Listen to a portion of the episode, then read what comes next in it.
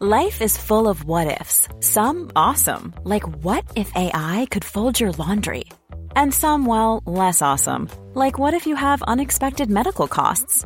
United Healthcare can help get you covered with Health Protector Guard fixed indemnity insurance plans. They supplement your primary plan to help you manage out of pocket costs. No deductibles, no enrollment periods, and especially no more what ifs. Visit uh1.com to find the Health Protector Guard plan for you.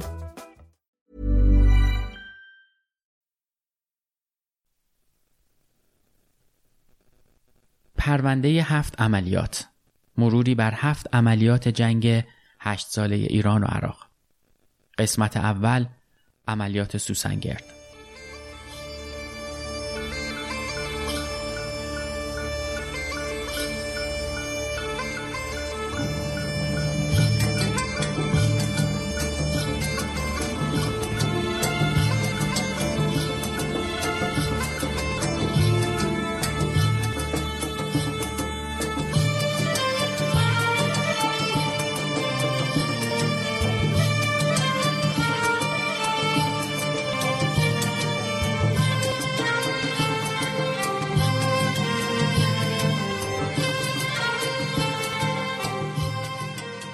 سلام من احسان طریقت هستم و این قسمت اول از پرونده هفت عملیاته که اختصاص داره به مرور هفت عملیات مهم جنگ هشت ساله ایران و عراق. من و دوستانم مدت هاست فکر می‌کنیم که در مورد جنگ هشت سالمون و رشادت های جوونامون در اون دوران باید یک مروری بکنیم و بهش بپردازیم که یادمون نره اون همه اتفاقی رو که از سر گذروندیم. خوب و بد با شکست یا پیروزی در عملیات ها مهم اینه که تاریخ فراموش نشه. مهم اینه که این رشادت ها فراموش نشن. البته که کار سختی همه جزئیات عملیات ها رو بگیم ولی توی این پرونده ویژه نگاه کوتاه و مختصری می‌کنیم به هفت عملیات مهم از اون دوران. امیدوارم بشنوید لذت ببرید و براتون هم مفید واقع بشه. بریم سراغ اولین قسمت با عنوان عملیات سوسنگرد. Life is full of awesome what ifs, and some not so much, like unexpected medical costs. That's why United Healthcare provides Health Protector Guard fixed indemnity insurance plans to supplement your primary plan and help manage out of pocket costs. Learn more at uh1.com. Hey, it's Ryan Reynolds, and I'm here with Keith, co star of my upcoming film, If, only in theaters, May 17th. Do you want to tell people the big news? All right, I'll do. Sign up now and you'll get unlimited for $15 a month in six months of Paramount Plus Essential Plan on us. Mintmobile.com slash switch. Upfront payment of $45 equivalent to $15 per month. Unlimited over 40 gigabytes per month. Face lower speeds. Videos at 480p. Active Mint customers by 531.24 get six months of Paramount Plus Essential Plan. Auto renews after six months. Offer ends May 31st, 2024. Separate Paramount Plus registration required. Terms and conditions apply if rated PG.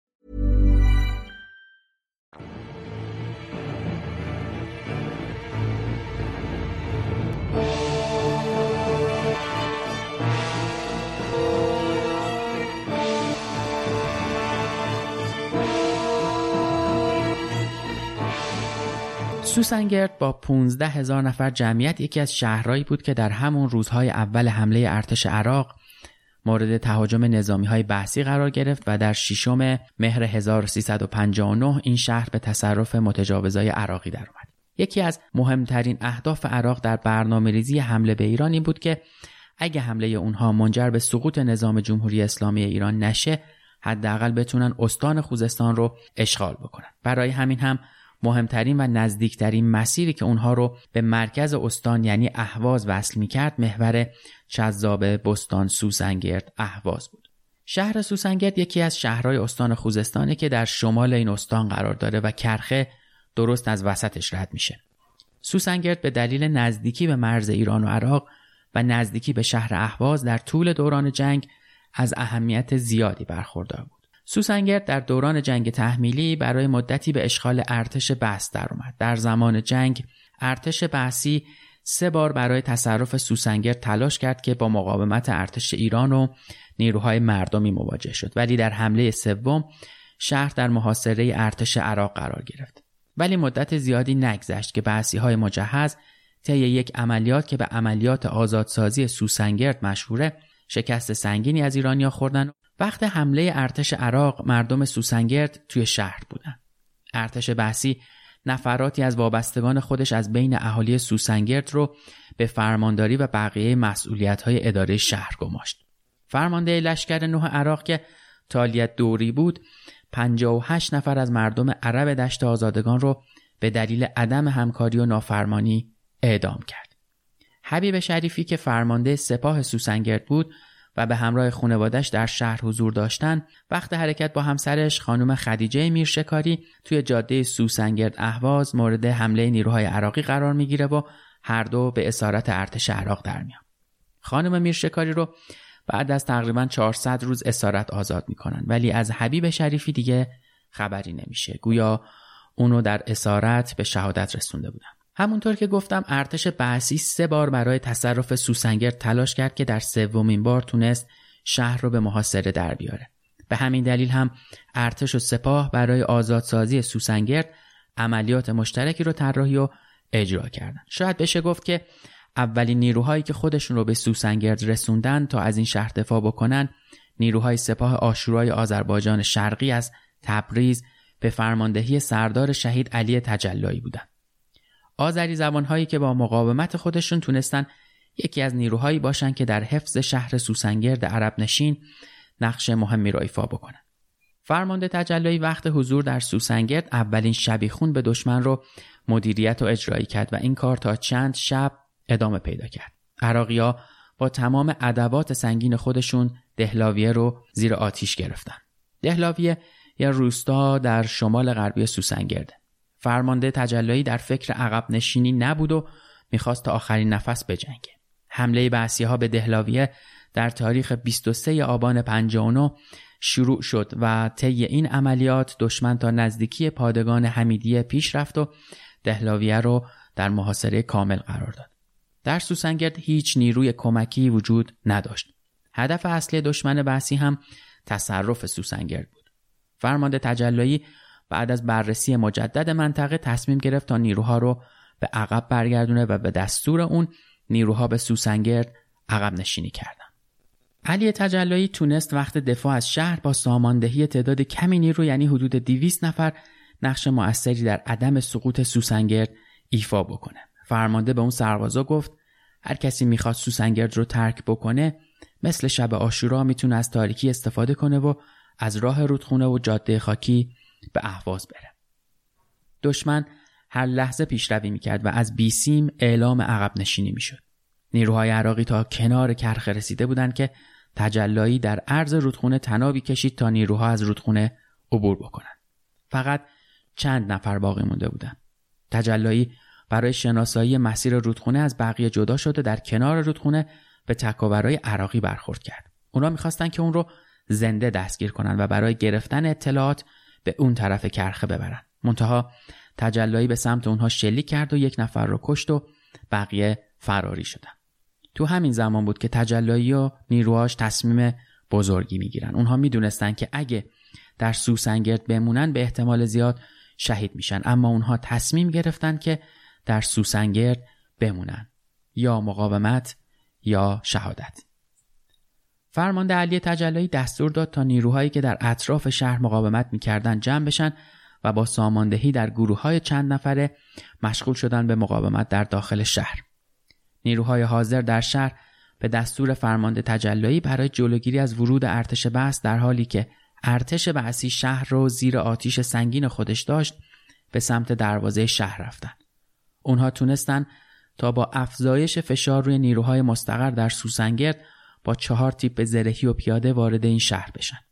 شدت درگیری ها با نیروهای بحثی به حدی بود که فرمانده تجلایی و یارانش کوچه به کوچه با اونها مبارزه می‌کردند تا از پیشروی اونها جلوگیری بکنند در حالی که تعداد رزمنده های مدافع شهر به دیویس نفر هم نمی رسید.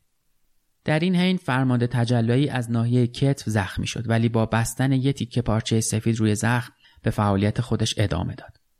با ادامه درگیری موشک های RPG و مهمات رزمنده ها هم تمام شد به طوری که رزمنده ها روی زمین دنبال فشنگ میگشتن.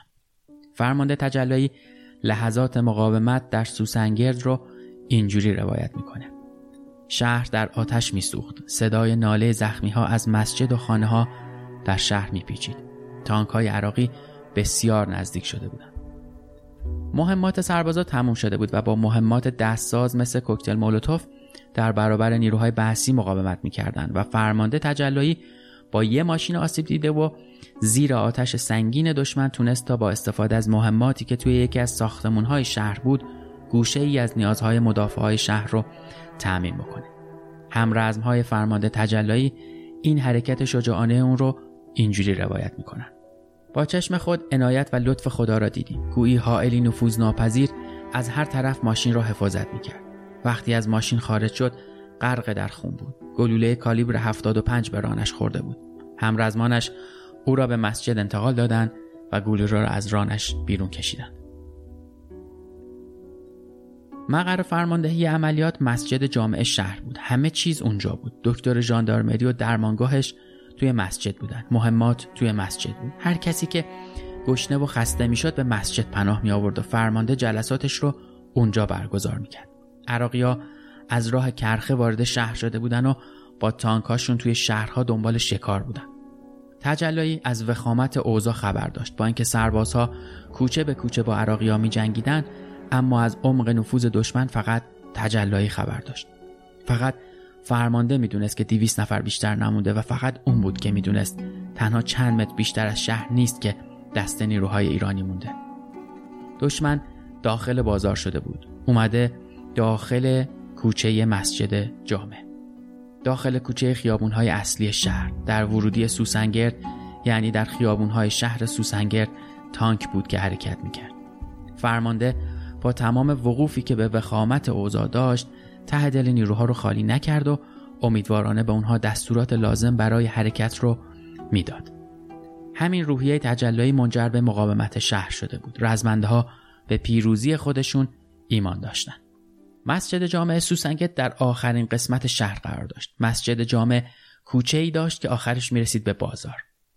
تانک که اومد و رسید به آخرین کوچه های مسجد جامع دیگه ماجرا داشت خیلی جدی تر می شد. علی تجلایی یه تصمیم هوشمندانه می‌گیره. اون میگه بیایید یه کاری کنیم و در جاهایی تانک های دشمن را بزنیم که باریکترین جاهای کوچه است. این خیلی مهم است که محل دید و تحرک دشمن را تنگ کنیم. جایی تانک را بزنیم که فاصله بین ما تا جایی که تانک را می‌زنیم نیروی نتونه حرکت کنه. کوچه را آتش بزنیم تا وقتی که تانک منهدم شد دیگه کسی نتواند حرکت کند چون کوچه باریکه و جایی را می‌زنیم که در تیر رس باشه. یعنی وقتی گلوله رو شلیک کردیم حتما هدف منهدم بشه. اینکه حداقل مهمات رو باید استفاده کنیم مهم است. تانک که وارد میدان شد بزنیم. نیروها در میدان حدود 5 تا 6 تانک رو در شهر زدن و تانک ها آتیش گرفتن. یکی از تانک ها هنوز هم در بازار سوسنگرده. فرمانده در حالی که زخمی بود با شهید آیت الله مدنی نماینده امام خمینی و امام جمعه تبریز تماس می‌گیره و اوضاع شهر رو کوتاهی بنی صدر فرمانده وقت کل قوا رو برای اونها توضیح میده. آیت الله مدنی بلافاصله پیش امام میره و شرایطی که فرمانده تجلایی برای اون توضیح داده بود رو برای امام خمینی شرح میده. همین توضیحات موجب میشه که امام خمینی در شب 26 آبان ماه دستوری صادر بکنه که تا فردا سوسنگت باید آزاد شود. دستور امام خمینی باعث شد تا طرح شکستن محاصره سوسنگرد در همون شب 26 آبان ماه در جلسه با شرکت سید علی خامنه ای نماینده رهبری در شورای عالی دفاع فرمانده های نیروهای مسلح و استاندار خوزستان آماده بشه. اما نگرانی بر عدم اجرای طرح به علت مخالفت های بنی صدر بر سرنوشت شهر و رزمنده ها سایه انداخته بود.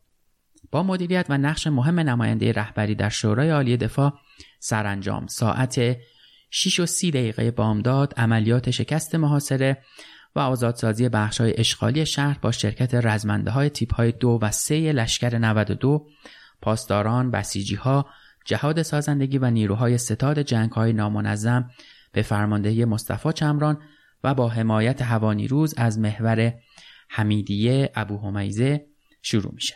و سرانجام در ساعت 14 و 30 دقیقه نیروهای ایرانی موفق میشن با انهدام وسیع نیروها و تانکهای دشمن فاتحانه وارد شهر بشن و مدافعین فداکار رو که خسته اما شجاعانه ایستادگی کرده بودن رو در آغوش بگیرن. نیروهای رزبنده با تمامی شرایط سختی که داشتن و خستگی که به تنشون بود شش روز تمام مقاومت کردند به طوری که عراقی ها رو به شدت خسته و عصبانی کرده بودند از نیروهای حاضر تنها سی نفر باقی مونده بودند نیروهای خسته همپای نیروهای تازه نفس شهر رو از عراقی ها پاکسازی کردند به این ترتیب سوسنگرد آزاد شد. زخمهای تجلایی اما عفونت کرد و اون رو به تهران اعزام کردند در عملیات محور دهلاویه فرمانده و در عملیات سوسنگرد معاون عملیات سپاه بود. در این عملیات که مصطفی چمران در خط مقدم شرکت داشت از ناحیه پا به شدت مجروح میشه و یکی از محافظانش هم کشته میشه ولی شهید چمران با کشتن راننده یک کامیون عراقی و به همراه بقیه محافظاش با کامیون به عقب برمیگردن و اون رو برای مداوا به تهران منتقل می‌کنن این عملیات با فرماندهی مستقیم آیت الله خامنه ای و شهید چمران با موفقیت به پایان می‌رسه و سوسنگرد برای همیشه آزاد میشه.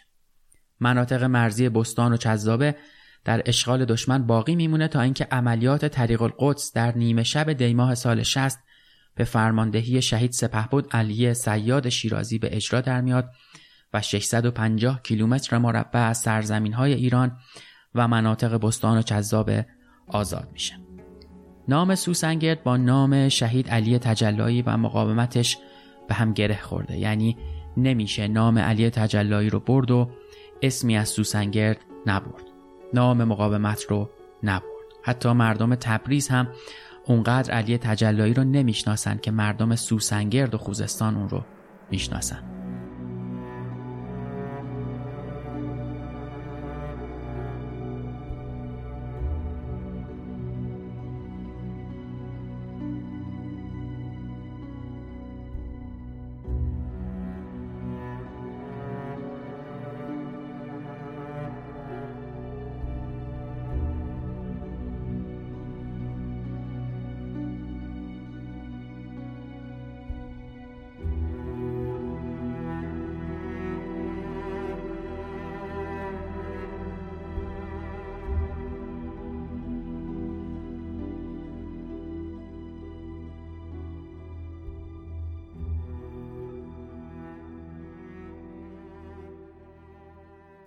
سرلشکر خالد خلید الدوری فرمانده لشکر دو زرهی رژیم بعث عراق الان پیرمردیه که روی ویلچره اون درباره فرمانده علی تجلایی میگه که ما با یک لشکر مجهز 15 هزار نفری با 60 70 تانک به سوسنگرد حمله کردیم و تجلایی با تعداد بسیار محدودی در مقابلش ایستاد.